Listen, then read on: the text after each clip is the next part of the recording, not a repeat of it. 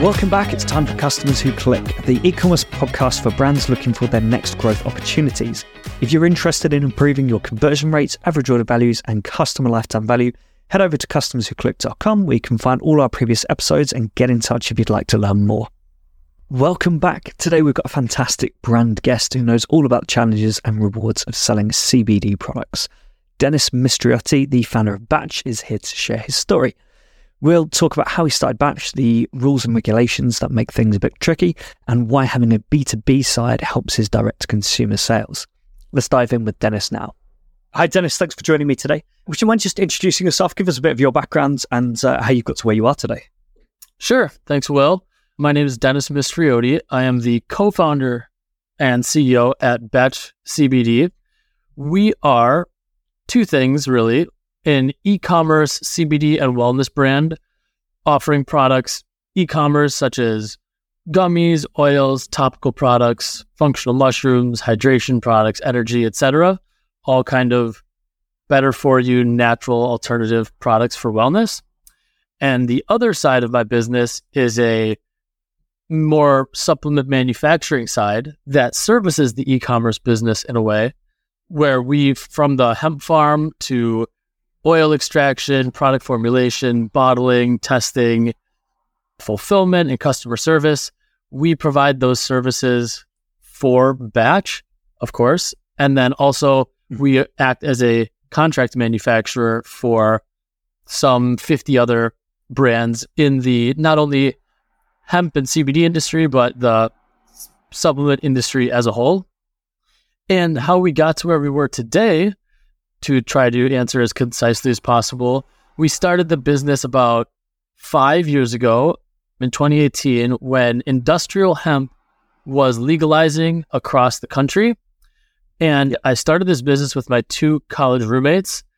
And at the time, the this new and emerging industry was certainly not known in Milwaukee, Wisconsin, where we are located, let alone the country as a whole, even though marijuana, which is similar in ways. What was happening in certain states, this hemp and CBD industry had not yet developed. An industry that is not yet developed is a good opportunity for young, at the time, 23 year old entrepreneurs to explore entrepreneurship because there's no established leaders in the industry yet, and everybody's kind of fighting the same battle. So, nevertheless, my two co founders are chemical engineers. I had a background in business. And this hemp industry was a nice combination of both science and business and even a little bit of agriculture that fit our skill set quite well. And we actually started as a testing lab and then a CBD oil extraction lab and then product formulators and then a brand. And so now that we are a brand, we look back and happen to have all of these aspects to our supply chain. Uh, is it the same company or is the brand, like the D2C brand, a bit separate? If I was a business advisor, I would probably say separate the two companies.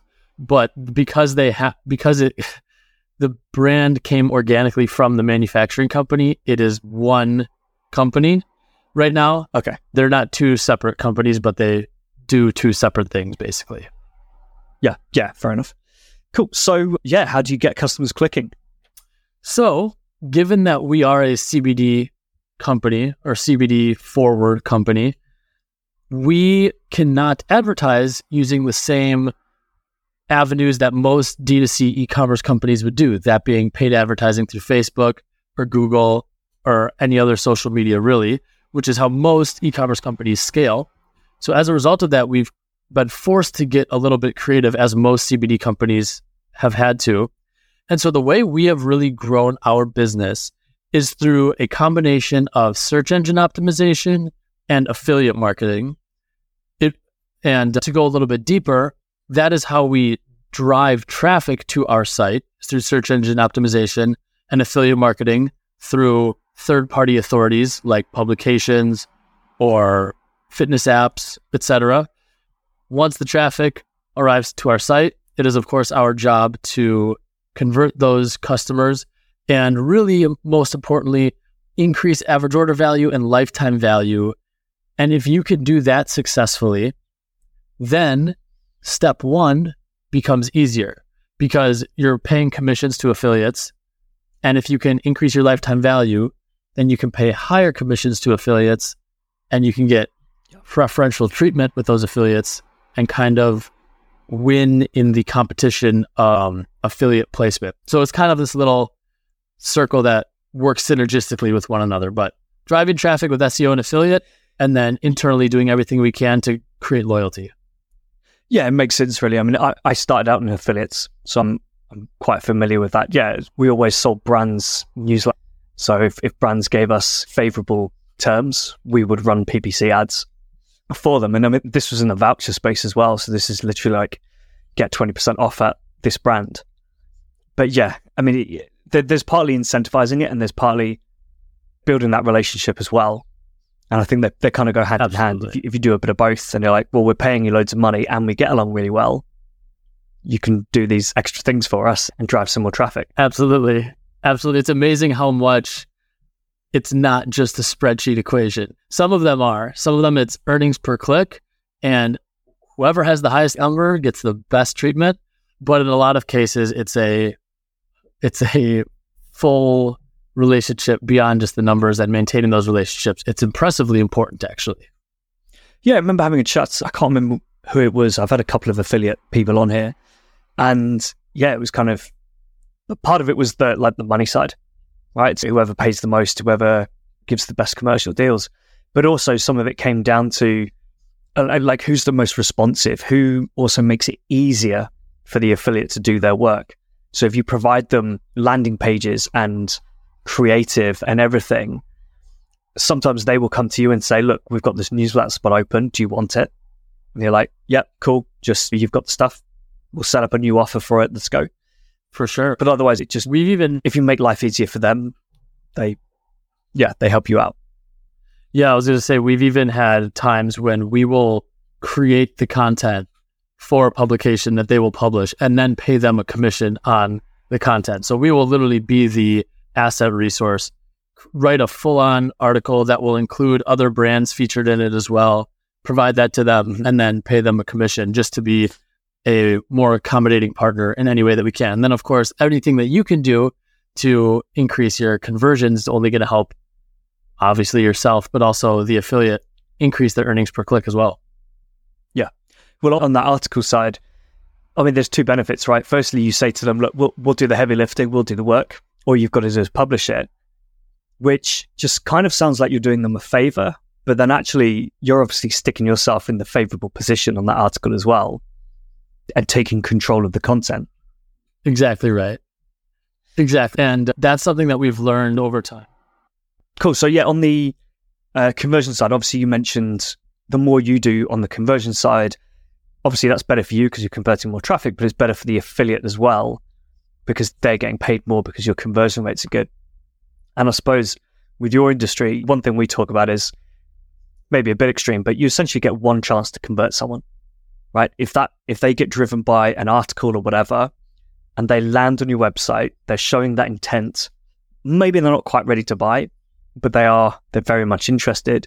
If you can't capture an email address and if you can't convert them there and then, it's so difficult to bring them back. Right? With most businesses have to pay for it again, right? PPC or or paid media traffic. Obviously, you're a bit restricted in that, so it's even more important that you get every conversion you can. Absolutely. And I think that is where the importance of branding really comes into play. There's kind of two sides to it when it comes to conversion. And again, this kind of leads into lifetime value again. There's things that you can do to increase your conversion rate. Very simple things, right? Trusted and secure checkout, let customers know how quickly they're going to get their order, maybe offer free shipping, answer all of the questions that the customer needs to know in their decision making path there are a lot of set in stone things that you can do that any third party can look at your site and improve, or hopefully maybe you're doing it all already, but to increase your conversion rate. But I think another thing, at least in the space that I work in, where we're just, we're working with a lot of listicles and information coming from a third party authority like a publication, maybe a top 10 list of sorts. And it's really up to you to differentiate yourself from those other competitors on the list. And in the CBD space, there seems to be a lot of rather faceless brands that they're just they're just a store, an online store that is selling something, but they aren't really selling an emotion or they're not selling trust or community or any reason to have an emotional connection to that brand. And that's something that we've really found success in is really creating that genuine connection with our customer when they arrive at their site, make them feel welcomed, make them feel not skeptical because we're I'm personally in an industry where CBD and hemp can seem a little bit mystical and there's probably a lot of misinformation about it. And so we've kind of taken a firm step in being as transparent and authentic as possible with everything. When you get to our site, we'll say, hey, we know there's a lot to unpack here. We'll show you everything that we do. This is the farm. These are the people making it. These are the people shipping out your orders. If you like us, great. And if not, well, then you, if you prefer a different brand that maybe looks more like a pharmacy or something, then that's fine. Go ahead and do that. But the customers that we do acquire, we intend on keeping for a long time. And that really plays into that affiliate relationship. And I think another thing that is overlooked sometimes by online marketers is the actual quality of the product influencing repeat purchase rate. You can, you can dial in your conversion rate as much as you can and optimize your site and your site speed and all these things, but these people really are buying something and using something. So you're not just playing a game to see who you can get to click the button the most. You really are selling a product and uh, having a great product that really works is the best thing that you can do for customer retention. You can do all these other tips and tricks, but at the end of the day, that is, in my opinion, the most important. And so, not taking for granted the traffic that comes to our site has been helpful in making sure everybody sticks around. Yeah, absolutely. I mean, at the end of the day, the product's the most important thing, right? If you convert loads of traffic, you've got a really great conversion rate and you get a great AOV, and then your product sucks, you're going to get bad reviews, people won't come back, and eventually your business is going to die. Especially if you're relying on quite a small market, which has very specific routes to get to you right? You can't, it's difficult to open up more channels and new channels. So you can't target new audiences as well. Um, but on the, yeah, the trust piece, it's, it's an interesting p- point you made about the brands, like the different brands and how they appear to people. One thing we talk about is, or I talk about is, even when, so when you're in a space where the products are very similar, right? There might be some slight ingredient differences or like scientific methods that go into them, but essentially it's the same product to do the same thing. People just brand it a bit differently and talk about it differently. The key, that's the key thing, really. The, the way you talk about it, if you're the only one saying something about a product and describing this particular benefit of it, then as far as the customer is aware, you are the only one who does that and you are unique. I mean, there's, there's so many products out there now. Like, there's so rarely something which is genuinely unique on its own and you look at it and you go, there's nothing else on the market like this at all, or nothing that will do this job. So if you can, if you're having to compete with other products and, and alternative products as well, if you're the only one saying our products is the only, well, you might not say the only one who does this, but our product does this and it's really good at this, and you're the only one who talks about it, then yeah, as far as everyone's concerned, you're the only one who does it. And that's so true in, in my space as well, because if you think about it, if we're just, ta- I know we I mentioned we offer a lot of different products, but for the longest time, it was just CBD. And CBD technically is just a molecule. There's no different, you can't have a different type of CBD. That's not true because there's different CBD extracts and etc. So there actually is differentiation among the product. But it's hard okay. sometimes to say our CBD is the best one. And even though it is true in some cases, it's a hard message to convey sometimes. And that's where the brand and the reason for existing really comes into play, right? We're not existing to sell stuff. We're existing to give you the best, cleanest product we can of the earth and, and give you something that you're comfortable taking that you know is taken care of to the best of its ability, all the way down to the source. You're supporting a local farmer. You're supporting this group of people that has my back if I ever need anything. And that's uh, really where branding comes into play. And that's what separated us very much. We're not a legacy brand that, like, even in the CBD space, which is a new industry, we joined the party after several brands had been making a lot of money for a long time. So when we came, I think a lot of those brands were actually used to making money just by virtue of existing. And so, because that actually was the case back in the day a little bit. And so now that we entered the game, with that already being the case, we really had to make a deliberate effort to be different. And now, five years down the road, it has really paid off because the people that are with us feel a connection beyond just the transaction. And I, I imagine you're in the sort of space where if someone, if, if you can build enough trust to get the initial purchase, and then, like you say, the product is actually good and people enjoy it and get the benefit from, I, I feel like I'm guessing CBD is the sort of space where people don't, people are brand loyal, right? Or, or I don't know about brand loyal, but product loyal right? They like mm-hmm. your product. They know it's safe. They know it does the job for them. Why risk going somewhere else and trying something else when you know this works for you? Same as like certain skincare and, and moisturizers and things. Once some, once people find something that works for them, they're very reluctant to move away from it because there's risk involved in that. Totally. And, and in our space, because because there's an association with cannabis, there was quite a gold rush mentality that happened back in the day when we first started. So people were launching CBD products of all sorts in gas stations, weird infusions. I mean, and it's an unregulated industry that has gotten better. But at the time, it was such the Wild West that there were probably many people that either tried a product that didn't work or have heard from somebody that it doesn't work or that it's all just snake oil. And so when people had tried our products and it really did work, and we, like I said, made an effort to do that, I think that's another reason why people were so loyal to the product as well. Yeah. So you said it's you said it's unre- unregulated. So from a like a I guess from a yeah, legal point of view, you can kind of do whatever you want with it within normal advertising rules and marketing rules. But so is it the platforms, the marketing platforms themselves that put the restrictions in?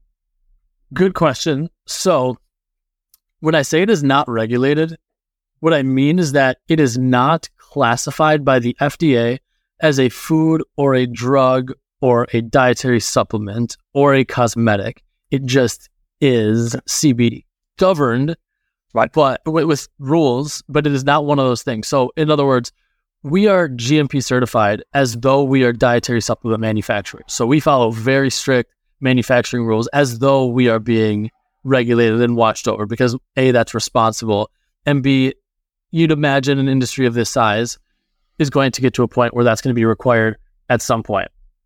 There are still yep. laws on what you can and can't say. So we can't say that CBD cures cancer, or we can't even say some of the claims that we would like to about the things that customers use it for, right?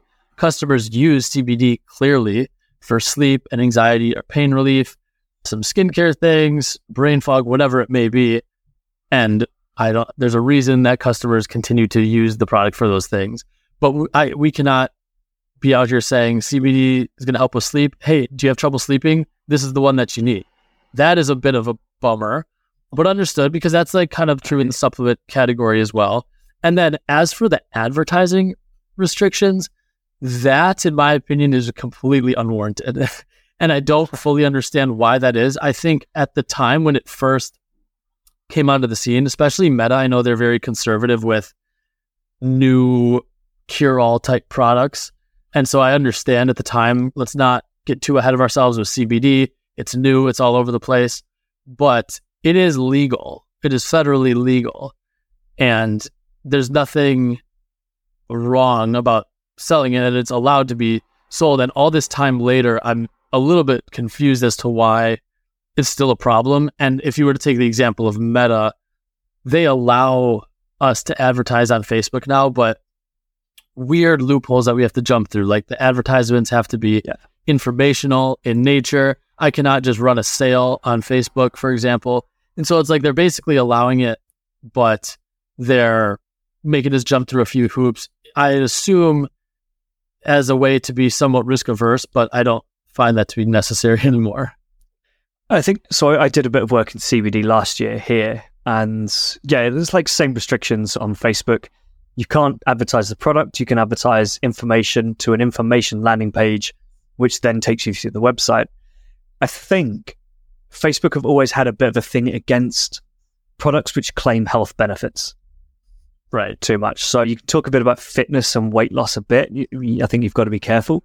But when it comes to stuff like medical conditions, that's where they're like, mm, we don't like this. It's interesting you said you're not allowed to talk about sleep. So here they are, right? So that's a big thing here. It's CBD uh, products for sleep, but you're not allowed to use anxiety, right? Because anxiety is health related, men- mental health related. But where it gets a bit ridiculous with the regulations and stuff is just like what you're saying, right? It's that's how customers talk about it, right? They will say, This CBD products has been great for my anxiety. Now, if that pops up in a review for this business, the business cannot post that review on their website if it contains the mention of anxiety, even though it's a customer saying this, which then causes a problem. I mean, it caused a problem for this client because they worked with a review platform which doesn't allow you to moderate your reviews at all. Right. So they were like, well, legally, we're not allowed to put this on our website, and you're not allowing us to not show that. So we can't use your platform anymore, essentially. But yeah, it's just, it's interesting how it's, yeah, it's regulated, but not regulated. Because some people choose to regulate it, even though they don't have to. Yeah, exactly. It's a weird thing. You'd like to talk about it to its fullest extent. And what's funny is you can, as it comes to advertising, you could say, "Does CBD help with sleep?" Question mark, and write an article about sleep in general and how CBD works and all this stuff. And you can infer certain things, but we've we've actually retracted from the paid ad spend on those platforms because it's by having one hand tied behind our back. I'd rather just at this point right now scale into the channels that I know are profitable and hopefully one day when that becomes unlocked we can fully pursue it. But it's too bad because it's a it's actually a skill and a knowledge that I wish I had more of because I know how powerful it is. And at least from just the educational standpoint, I, I obviously know a little bit about it and I've worked with agencies on it. But it's uh, I feel like I'm missing out, like I'm looking through the window on the other side. Yeah, I mean, but yeah, like you say, it's the ROAS is so bad.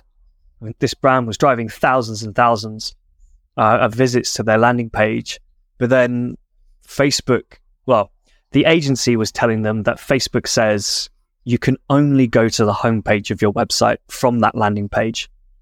You're not allowed a call to action on the landing page which says shop now or anything like that. So it was learn more right? So people are reading this article about how CBD helps with sleep or menopause or, whatever. Then they would click learn more and they would just land on the homepage of the brand. And so that traffic just bounced. Right. It was it's such poor sure. engagement. Now, I don't know exactly what the rules are. I'm not doing any more work in that space at the moment. But the, the agency they're working with refused to allow us to turn it into like a squeeze page, like a lead magnet. So I said, well, people are clearly interested, right? We're getting loads of clicks on that landing page call to action. If it's terrible experience sending them to the website, let's capture their email address, right? Let's have a pop up which says, if you want to learn more about how CBD helps with sleep, drop your email in and we'll send you our sleep guide. They were very much against it because apparently that's against T's and C's as right. well. And it's, yeah, it's one of those things though where to try to find a silver lining in all of it, by not being able to do some of these things, we have had to be so creative and really turn over every rock that we possibly can to find new revenue streams and increase conversion, increase average order value, and engage with our customers, retain customers. And I do feel like because we haven't had it easy in acquisition, we have really created a strong e commerce business where, let's say, one day a new opportunity were to arise that's scalable with dollars. Maybe it's scaling on Facebook, maybe it's scaling on Amazon, Google, whatever it may be. I'm comforted knowing that everything else is kind of locked in and taken care of. We've done everything we yeah. can to push people up to higher order values, to bundle, to get shipments out quickly, to tell our brand story, to increase loyalty, subscriptions, etc.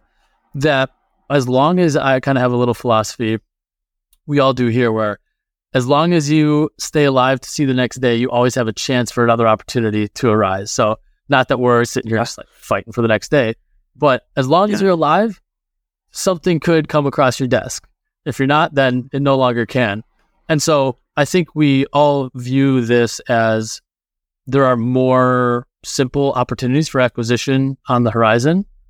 And I'm proud of like our team that we've done everything else that we can up to this point to maximize what's available. yeah, so you know you've built like a really solid foundations for the business and you're doing what you can with your current channels. But as soon as that opportunity to open up on, yeah, Facebook, Instagram, TikTok, whatever, when that happens, but you're in a really good position to then take advantage of it because your numbers are good. You can support paid ads. You're confident with conversion rates, AOV, and everything. So you're good. Whereas a lot of brands will just say, right, we've launched a website, we've got products, let's spend money. right. Exactly. Yeah. So what it, we talked about affiliates a bit. Do you, do you mainly focus on that informational side and educational piece with the affiliates, like the listicles and stuff, or do you use direct, like the direct to sales sort of affiliates as well? When it comes to affiliates, it's mostly transactional and intent. So by the time that they're clicking over to our website, they are already searching for a product in most cases. Okay, on occasion they're being pushed a product, but that is nice because the customer that clicks over is clearly looking for a product. They're a high customer. They're usually high lifetime value customers. So paying a commission to those affiliates, I can get quite aggressive with it and make it mutually beneficial for everybody.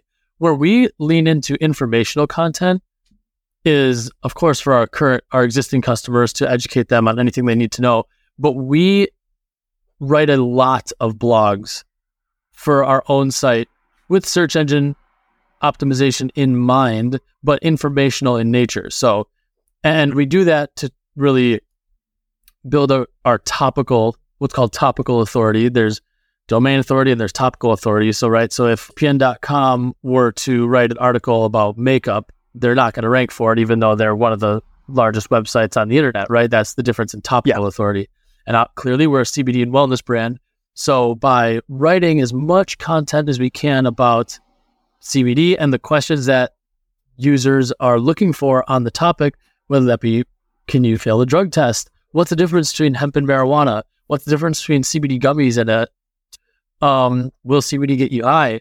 All of those questions we write blogs for, and we really have shown Google that this is we are an authority in the space. And so now we have quite a few highly sought after keywords that are informational in nature that we have ranked sometimes number one on Google for, which just brings more traffic to the website. And even if it is informational in nature, to be that authority for a customer that's learning more still gives you an opportunity to turn that person into a customer, at the very least, collect an email. So that has actually worked for us quite well. And by becoming an authority on informational content in our space has allowed us to also rank for transactionally relevant content in our space as well. Yeah. Uh, CBD gummies or CBD CBD gummies in general. If you were to type in CBD gummies on Google, we're going to be somewhere up there, and it's because we've kind of done that full service SEO approach just to keep bringing traffic to the site. I mean, SEO is one of the spaces that I'm not not too well versed in, but from what I've heard, it's it's not just about that optimizing for the one thing that you want to appear for. If you do the rest of the work and you tell Google that you are an expert, they kind of reward you by saying, "Well, yeah, okay, so we'll push your actual transactional pages up a bit because you clearly are the experts in this, and people engage with your site well." Absolutely. Yeah. And SEO is a tough one to advise on sometimes because it's usually when you're speaking with like an agency or something and they tell you, well, it's a long game. You can't evaluate your results right away. It's going to take six months before you can really start seeing results. Sometimes that can translate into um, th- this isn't going to work, right? I just need you for six months, perhaps, or at least that's the siren that could go off in people's heads sometimes. And I don't, I would understand that. So with it comes to search engine optimization, it doesn't work until it does. And fortunately, we have seen it come to fruition. But you do have to really grind away at it. You you, could try to cut corners. People are always trying to cut corners in SEO and buying links and buying an abundance of sponsored posts, and there are always things that you can do, but in the long run, Google's going to catch up and they're going to figure it out. And it's actually, you have to be as honest as you can. Sometimes it seems like SEO is like this like hidden knowledge that you have to be really scrappy to know, which is, I suppose, partially true. But in the long run, you just have to keep at it and Google will catch up eventually. And once that point happens, where you are recognized by the all powerful Google search engine, then you, you start reaping benefits exponentially. Yeah, I mean, yeah, like when they make updates and changes to their algorithms and stuff, they're going to be looking at that. They'll be kind of penalizing people for two things, probably. One is, do you know what? Actually, what you're doing isn't as good as we thought it should be, and probably not the optimal experience. So we're just going to like downgrade that a bit. But and that's just you're going to suffer a little bit because that's the route you've gone down. And the other one is no, what you're doing is clearly gaming the system. You're out.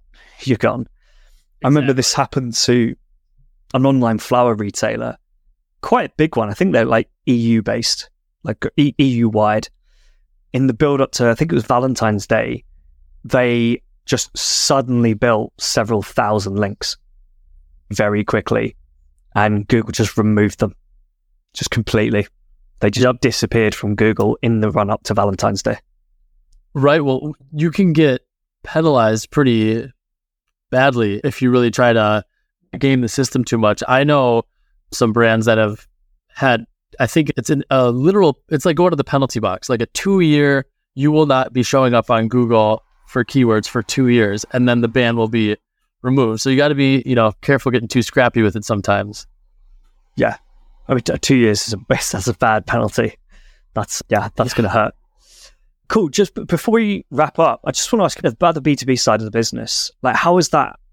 I know obviously it started there, but since you launched Batch, the D2C side of it, how has having that B2B side benefited the, the B2C side? Yeah, good question. It really is a unique thing. And we have unique insights that most brands don't have. There's a number of intangible values that we get from having a B2B side mixed with our D2C side. First of all, there's the operational efficiencies, right? Our products cost less. We ship directly to consumers from our facility. We don't use a 3PL, so we're allowed to customize our packages as we need to. We get the packages sent back here. We get a more intimate understanding of what is actually happening in that customer experience. People are complain or if there's a complaint to customer service about something related to fulfillment, we go right over to the next room and we're able to address that and fix that and brainstorm on things together. We don't run out of stock of anything because we have everything right here and we can forecast and fit things into production schedule, even if we have an unexpected ramp up in demand. So the operations, while complicated to manage, actually avoid probably catastrophic headaches that most e-commerce brands have dealt with at some point in their existence that we have actually always been able to avoid. So that's been really cool. But the other side of it that has been really unique, that we've made a deliberate effort also in coming to fruition, is the collaboration among or manufacturing clients on an e-commerce side. So we make products for dozens of other CBD brands, dozens of other wellness brands, most of which are e-commerce, some of which are more of a retail approach. But what do we get to learn from that? For one, without asking anybody, we get to see which products are selling the best. We get to be requested to make new formulations and new product ideas. So we get all sorts of product development creativity coming through our front door. Any product that we make for somebody, we would never copy, but you can still analyze the trend that you're seeing or the success of the type of product and maybe like use it to brainstorm something for your own brand. But on top of that, because we are an e-commerce brand ourselves, I can talk to some of our manufacturing clients in a way that they understand and I can understand their pain points in the same way that they understand mine and I can understand what they really need to help their business succeed. Obviously, our primary job as a manufacturer is to create a product in a timely manner per the request of the customer. That is what any manufacturing company should do. But if they can talk to me and we can brainstorm together like, hey, just so you know, like you're probably not thinking about Black Friday yet, but I would get your order in now because I know that you guys are going to run out of stock. about of this product. This is your normal run rate, et cetera, et cetera. We share some of the same marketing channels. And so I know when a new opportunity has arose for both of us. And so we could really collaborate in that way. And I have helped some of our manufacturing partners grow in sales, which is not something a typical manufacturer is going to do, obviously. And as a result, they've helped us do the same, right? I obviously want the brands that we manufacture to perform well because then they're going to keep placing orders and be a long-standing client. And by just having that open line of communication, we have grown our e-commerce side just by being able to bounce ideas off a lot of these other brands. So it's actually been really cool. Yeah. Awesome. Yeah. I mean, super valuable. Yeah. To have that insight, like you say, like help each other grow and I guess adapt the, the B2C, the B2B side, even for, for batch as well, based off what all your B2B clients are saying as well. Like if there's something about the process that's not going well, and then you realize, well, actually, yeah, if we optimize this, that's going to be better for us as well. You know, you've got, yeah, so much more opportunity there. Absolutely. Yeah. And uh, we've gained clients from e commerce communities and we've gained manu- we've get, got, gained e commerce sales from manufacturing communities. They work hand in hand. Yeah. Awesome. Cool. Just before we finish up, then, have you got like one marketing tool that you love and you'd recommend? For me, I would probably say I'm going to give you two SEO tools. You, you could pick one of the two if you were to listen to me. One is SEMrush and one is Ahrefs. They're both SEO tools. They're very common. If you're in SEO, you know about them. You usually use one or the other. And even if you're not savvy with SEO or pursuing it as a strategy, I'd recommend it to people because it allows you to understand consumer behavior because you can see what people are searching for. So even if yeah. you're not trying to write content with SEO in mind, you can look up important keywords in your industry or neighboring keywords to your industry, and you can get an understanding of what people are really looking to have answered, both informationally and from a product standpoint. So I think it allows you to stay a step ahead of trends. It allows you to see what competitors are doing. And I feel like ultimately gives you a sense of comfort as to what is happening in the world around you. Yeah. Yeah. Makes sense. It's like allows you to do a bit of research, doesn't it? If you find out what people are searching for and they're using specific terms, then maybe you should use those terms in your ads, your, your exactly. website. Cool. And finally, what is your, have you got one final piece of advice for brands listening? Sure. Well, I, I kind of touched on this a little bit when I was giving my explanation of the relationship between B2B and D2C. But I would say for any business to give without the expectation of receiving something in return, whether that be information or collaboration or whatever it may be. I've found that trying to hold things too close to your chest, like you have this secret piece of information that none of your competitors can know about, generally is going to repel people from you. And I, I have found in my five years that creating relationships with people where they want to help you is going to synergistically help you back. So offer information, offer insight, offer maybe a few secrets here and there, and don't expect to trade information. Just know that what goes around comes around a little bit, and usually that is productive. I've found that to be abundantly true in my experience. Yeah. Awesome. Yeah, great advice. I really like that one. Cool. If anyone wants to find out more or, or have a chat with you, what's the best way of doing that? Sure. Well, obviously, our website is the first line of communication. You can go to hellobatch.com. That'll take you to our website. Our Instagram is batch underscore by underscore WHS. Reach out to either of those. And if you actually want to talk to me personally about anything marketing related or business in general, the people that run both the site and the Instagram account sit right next to me. So just say, hey, I heard Dennis on a podcast. I uh, would like to talk to him about something, and they'll you'll for sure get relayed over to me. And happy to talk. Awesome. All right. Thank you so much, Dennis. All right. Appreciate it, Will. Thanks. Great stuff from Dennis. It's really interesting how he's managed to grow so well in a regulated industry. I've been there myself. I know how difficult it can be. It just shows that uh, paid advertising and focusing on channels such as PPC and paid social doesn't have to be the only way to grow. I think there's possibly a big miss, missed opportunity for a lot of D2C brands as well who uh, do their own manufacturing. Uh, I've heard a lot about brands who don't use anywhere near their whole capacity. So why not make products for someone else? You get a bit of extra revenue and you get extra learnings as well. If you want to hear more from Dennis or Batch, find them on LinkedIn or visit their website. If you've got any questions or want to suggest a guest, email me at will at customerswhoclick.com or DM me on LinkedIn. Next up, we've got Matt Scaysbrook joining us for the first episode in our CRO mini series. We'll be talking about what CRO really is and how brands can get started. But until then, keep those customers clicking.